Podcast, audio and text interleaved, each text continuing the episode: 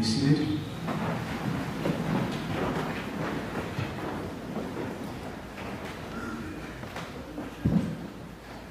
Good morning, everyone. If you are new, my name is Solana Nigali. I'm one of the pastors here at Church of the Resurrection.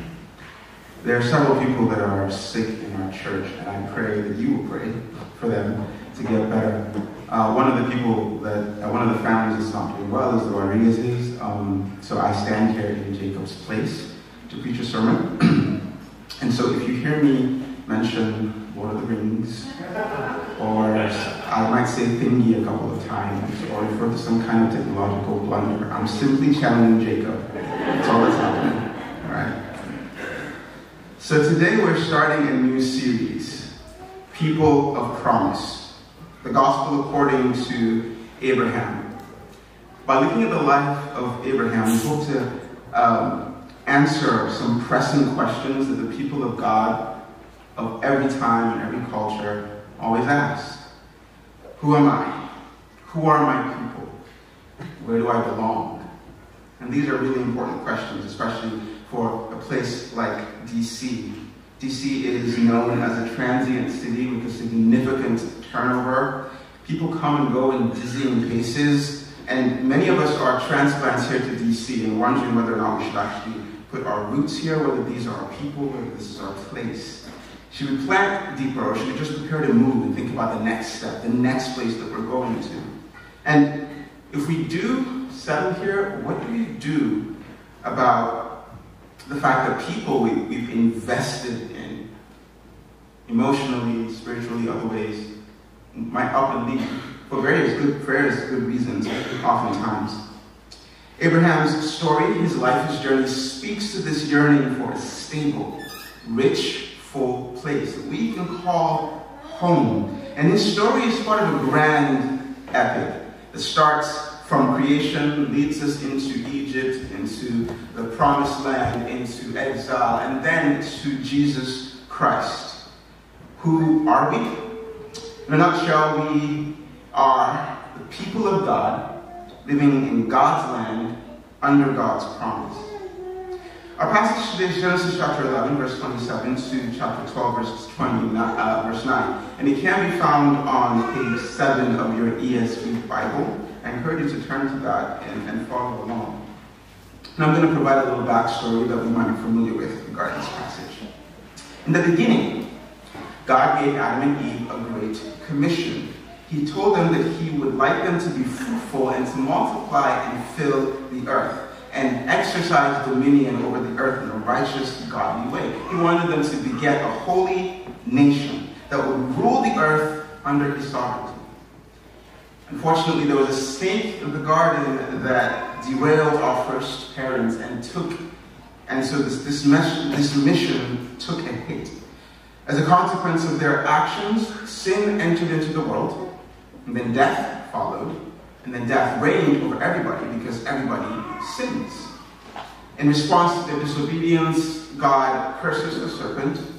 He adds pain to childbearing. He curses the land. He exiles them from the garden. But he did make a promise that there would be a seed that comes from the woman that would be that would be born, someone to, to be born who would fix these things, crush the serpent's head. But humanity continued to rebel. Disobedience reached a climax at the Tower of Babel. In Genesis chapter eleven, verse one to four, it says, "Now the whole earth had one language and the same words. And as people migrated from the east, they found a plain in the land of Shinar and settled there. And they said to one another, 'Come, let us make bricks and burn them thoroughly.' And they had brick for stone and bitumen for mortar. Then they said, 'Come, let us build ourselves a city and a tower with its top in the heavens. And let us make a name for ourselves, lest we be dispersed over the face of the whole earth.'" I can just imagine the collective gasp as the first readers like read that. It's like the audacity. Didn't God say that you should be fruitful and multiply and fill the earth? And yet here you are building a tower to stay in the same place. God was like, "Nah, we're not doing that." So he shut it down. He shut it down immediately. He confused their languages, and then they all scattered. Humanity finally at least obeyed some part of God's command. But the effects of disobedience continued to be a great plague on the earth. Sin was still rampant. Death was still ruling. Who was going to fix this? Where was the seed, the Savior, this promised person that would enter into the world and solve this problem? The seed of the woman. And so this is where our story picks up in our passage. In the midst of a bleak situation, God calls a man, Abram, to create a nation whose identity is rooted in God, and who would create for him a kingdom of holy priests. So today, we're going to look at, God, at God's call to Abraham. We're going to ask the question and address that question, who are we? Who are we? The answer to that question is a sentence. Now, it's very rare that I can summarize my, you know, all my points in one sentence, so this is one of those rare cases. So if you memorize this sentence, you have, this, you have gotten the gist of my message. We were people in darkness, but God has called us into a relationship with Him to worship Him in a foreign land as we wait our true home. We were people in darkness, but God has called us into a relationship with Him to worship in a foreign land as we wait for our true home. That's what we're going to talk about. Let me pray for us. It's always a blessing, Father, to hear you speak to us from your word, and we pray that you will do so now and draw us closer to yourself. Feed our spirit so that we can lift up praises and worship and thanks to you. In the name of your Son we pray. Amen. So our passage starts in verse eleven of chapter, uh, verse twenty-seven of chapter eleven. We're introduced to darkness. There's a man named Terah, and he lives in the land of Ur of the Chaldeans. Now, Ur was the principal commercial and political center of the region that would become Babylon. And fun fact: the Tower of Babel was also in the region of the Babylon. Now, it was also the center of worship to a particular god, a moon god, called Sin. And there was this huge temple there. Hundreds of miles northwest was another city called Harran, not to be mistaken with Harran, the son of Terah. And in that city, there was also the worship to the moon god Sin. There was even a bigger and better temple at that particular city, Harran. Terah had three sons: Harran, Nahor, and Abram. And like everyone else, Terah was a worshiper of the moon god and the other gods of the Chaldeans. Joshua chapter twenty-four verse five says, Joshua talking to the people, "Thus says the Lord, the God of Israel, long ago your fathers lived beyond the Euphrates. Terah, the father of Abraham and of Nahor, and they served other gods." So Terah was an idol worshiper, and we can infer from this passage that his children were as well. So at some point, Abraham rejected the idolatry of Ur, but it's safe to assume, reasonably safe to assume, that he was also uh, an idolater before the Lord started drawing him to himself. So our story begins with idolatry. Idolatry in the land, but idolatry in this particular family as well. But that's not all. There's also, there's also death in this story. And there's also age and uh, childlessness in this story. We see that tragedy hits the family. No one should have to bury their child. But Nahor dies, and Terah has to bury his son. Not only that, but at the center of this story is the fruitless marriage between Abram and Sarai. Abraham's name means exalted father, and yet into his seventies, he had no children at all. Apart from Shem, in the genealogy in chapter eleven, the genealogy of Shem all the way down to Abraham, all the men had children from their early to mid-thirties. By the time that Terah was seventy, he had three sons at least, perhaps more. And so I wonder every time every time Terah, uh, Abram heard, heard his name, whether he just rolled his eyes and was like, "Father of what? I have no children." And poor Sarai was probably worse for her than anybody else, not than, than for Abram. She was she was barren. And contrary to the meaning of, of her name, princess or queen, no kings would issue forth from her womb. And she had no alternative to a career other than motherhood. The very thing that defined her identity was denied her. How did she feel when she saw the other women in Ur playing with their kids, multiplying their families, recognizing that she couldn't participate in God's command to be fruitful, to multiply and fill the earth? Did she feel cursed? Did she grieve what she could not have? This is the darkness at the beginning of this story. There's idolatry. There's grief and sorrow over death, over irreparable hopelessness, over infertility. Abraham and Sarai and their family were living in darkness. And this is the beginning of our story as well. Who are we? We were people in darkness just like Terah's family. We were familiar with idolatry. We experienced grief and loss, and just like Abram and Sarah, we could not produce life. It was hopeless. To quote the great scholar and theologian Samwise Gamgee, it's all wrong. By rights, we shouldn't even be here. But we are.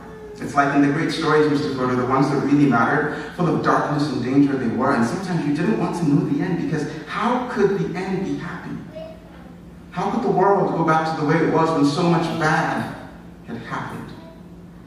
But in the end, it's only a passing thing, this shadow. Even darkness must pass. First one is Jacob.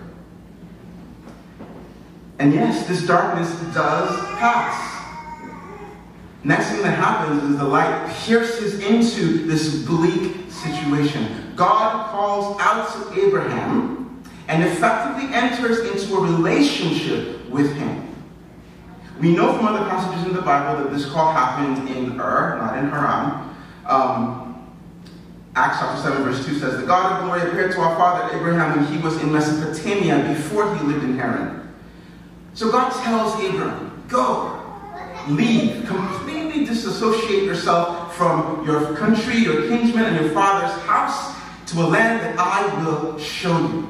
Borrowing the words of John Calvin, God was saying, go forth with eyes closed, until having renounced thy country, thou shalt have given thyself wholly to me. This is, a, this is complete forsaking of everything that he knew, putting his trust in a God that just introduced himself to him. Abraham was thrust into a relationship with a God who required him to give up all things. And if Abraham was willing to obey, blessings would follow. The darkness would lift. And I will make of you a great nation, and I will bless you and make your name great so that you will be a blessing. Unbelievable, God. To make such a promise to a man who was old, to make such a promise to a woman who was barren, that a great nation would come out of them. How could you make this promise to this couple? It's entirely possible that he could have chosen somebody else, by the way. There were other couples on earth at the time who could bear children and who weren't old. Job was probably alive this time. And we already know that Melchizedek was king of Salem during this time. We'll meet him later on. He was the high priest of God. God could have used his family. But God chose to use an idolater from Babylon to fulfill his promises. Isn't it likely to see opportunity where we see weakness and deficiency? To display His power in the very things that hold us back? Isn't it like God? But there is more. I will bless those who bless you, and I will curse those who dishonor you. All the families of the earth will be blessed through you. Not only was God going to bless Abram, that blessing will overflow to others. Ur, that he left, his kindreds in Ur, they will be blessed. Harran, that he left, where his family was, they would be blessed. He had to forsake them first, but they would be blessed.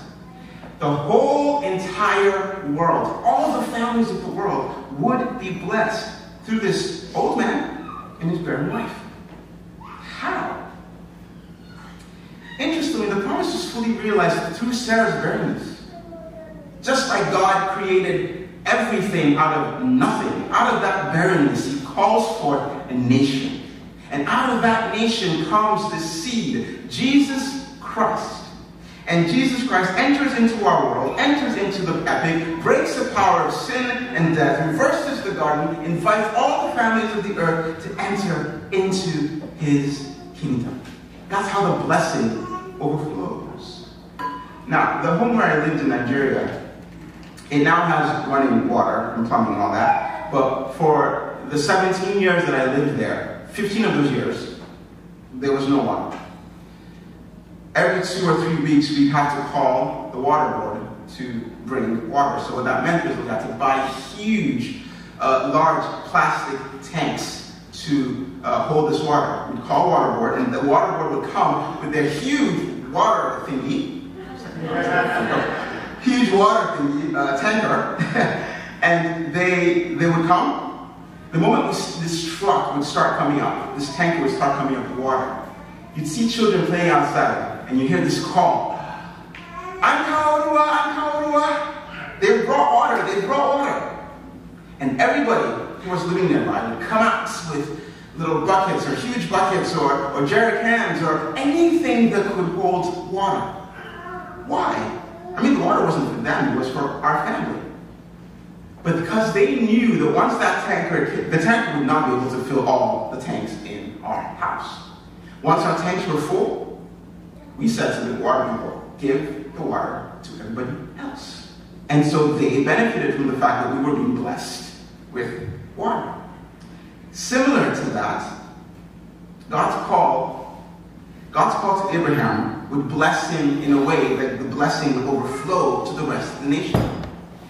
Unlike what happened, you know, with us when the water thing came to our house, we had to pay for that water. But Abraham did not have to pay for the blessings coming his way. It was free of charge. Unlike us, we had to buy these plastic tanks, these huge plastic tanks, and install piping to connect it to the rest of the house and all that. Abraham didn't have to do anything except obey. God's call is full of, I will, I will, I will, I'll do it. Not you, I'm going to do it. All Abraham had to do was believe and obey. This is the gospel in a nutshell. Jesus constantly beckons to us. He says, come, follow me. Come, follow me. So like Abraham, we were a people in darkness. But oh, the darkness lifted because God called us into a relationship with him so that we will bless everyone around us. Third point. Abraham answers God's call by faith. And the details are kind of unclear because we know that God called him in Ur of the Chaldeans. Uh, but then the passage says that it's Terah that uproots his family. And where does he take them? He wants to go to Canaan, right? So I'm not sure what exactly happened there. Maybe Abraham talked to his dad, and uh, Terah's like, oh, I want to go. He said, okay. But they uproot the family, and they head to Canaan. But they get to Harran, and they stop. They decide to settle there. We're not sure why. You can speculate. It could be that, you know, remember I said that, that Harran was a place of moon god worship. Maybe Terah missed his gods already and wanted to recommit to those. Uh, maybe Abram wanted to wait until his father passed away before continuing on to Canaan. Maybe Terah was just too old. We're not sure. We don't know. Whatever the case, Terah dies in Harran at the age of two hundred five. And Abraham resumes his journey along with Lot and all his possessions and all his servants. And he comes to Canaan. He thinks, this is exciting. From Ur of the Chaldeans, to where we worshipped gods, other gods, and there was idolatry, to Canaan, where they worship gods and there's idolatry. Hmm. Wait, that can't be right. Something's wrong here. Uh, God, this place that you called me to, it's inhabited by other people. How are you going to build a nation when there's another people living in this land? Also, you might be too busy to notice that they're idol worshippers. They're no better off than the Chaldeans themselves. Uh, they, as, as I said, worship idols, but they also sacrifice their children. They do temple prostitution, all sorts of terrible things. Isn't this what you're calling me away from? How does this make sense, God? You want to establish a great nation through an old man, his barren wife, in a land that's owned by other people who are willfully disobeying your commands. The deck is stacked against you. God, help me out here. Now, those are legitimate questions to ask. And I wonder whether, in some metaphorical sense, the serpent from the garden whispered to Abraham, "Are you sure? Did God really say you should actually come here? Maybe what you thought was a vision from the Lord was that matzo ball that didn't go down too well. Maybe that's what it was. I think you should go back. I mean, your family probably misses you. Plenty of reasons to doubt." But Abraham didn't let his doubt skew the call of God. Rather, he worships. He travels to Shechem and he locates this oak of Moreh. Now, large oaks were places of pagan worship. Fertility deities were worshipped under large oaks. Yet at this site, God appears to Abram and says, "Your offspring will inherit this land." This is a hint to the reader that God is referring to that promise he made earlier in the beginning of Genesis, and that he was going to fulfill that promise through Abram and Sarai. Abram believes God, builds an altar to the Lord under this tree that is probably used for pagan worship, and effectively claims the land for the Lord. Then he does the same near a place called Bethel, house of, uh, house of God, and there he calls upon the name of the Lord. I think that's interesting. God calls Abraham into a relationship with him with a promise to make him a great nation, and then he sends him into a land that he'll never possess in his lifetime. Never. Abraham makes his home in the promised land, living in tents, moving from one place to another in a foreign country, never possessing much of anything there. But instead of doubting God, he worships. How often does God do that to us? In different ways. He uproots us and plants us in places foreign to us. Our posture in these foreign places should be like that of Abram, worshiping and calling on the name of the Lord. So who are we? We are people who have been called by God out of the darkness into relationship with him to a land where we will worship. If you know me, you know that I love nature. I love rivers, and mountains, and streams. Not a fan of lakes and beaches, but yeah, they're on the list too. I love nature. I love the quiet of the countryside. I love walking through the countryside, through a forest, and listening to all the noises, the birds chirping, at night, the crickets, the crickets doing the same. I love that. So when God brought me to D C, uh, I was like, okay, all right. It's been really quite challenging for me. It's not a secret. I don't, I don't keep it a secret. Now, don't get me wrong. There are many good things about D C. I don't hate it here, of course not. There are many good things about D C, including my church, by the way. But the thing is, my heart beckons me to other places as well. It's not a place that I would call home. So why are we here? Why is my family here? Why don't we just stop and move? Because we discern the call of God to be here at this present time. It doesn't matter that D C is uh, D C worship doesn't all not everybody in D C worships the one true God. It doesn't matter that there are pagan sites in the city to idol to to to other gods, as in any and every city. What matters is that this is where God has called us to be. And for you, it might be different. Maybe for you, your Ur is D C, and your Canaan might be I don't know Pretoria or Moscow or Russia or I don't know New York. Could be anything different for you. And you don't want to leave D C to go to these strange places. But wherever it is that God sends you to, your response is supposed to be worship.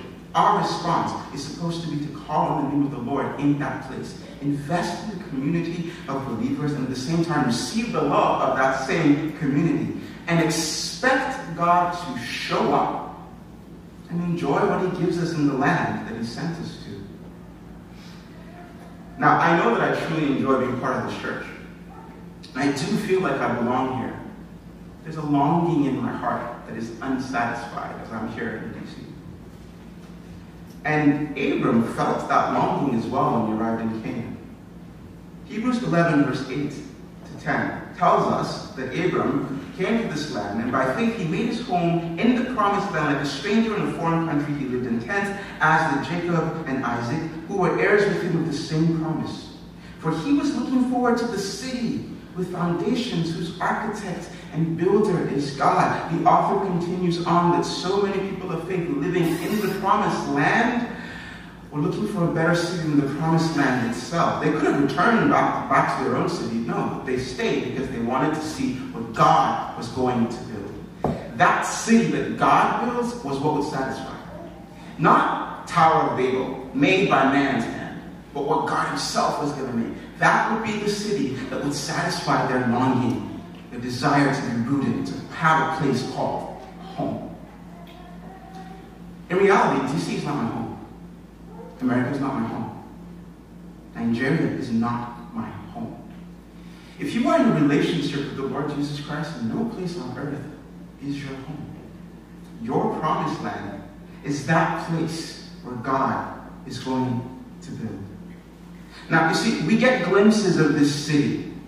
We have experienced momentary joy here on this side of eternity when we fellowship together, when we break bread together, when we spend time with family and loved ones in places that we grew up. We get a, a glimpse of that joy. But ultimately, if you are in a relationship with God, if you are worshiping the Lord, your posture is characterized by this desire to see Jesus come, to see that great city descend.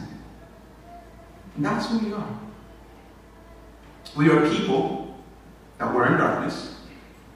And then God calls us out of that darkness into a real, deep, true relationship with him so that we will bless everybody else. Takes us to a foreign land where we will worship him as we wait for that city that he promises to give us, our final home. Let us pray. The yearning in our hearts, it's real, Father. We long for you to return. We long for you to speak into,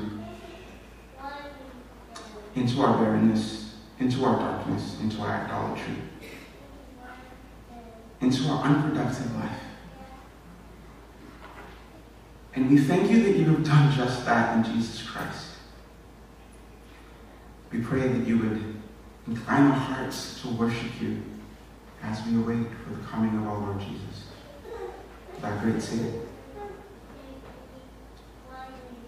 In your Son's name we pray. Amen.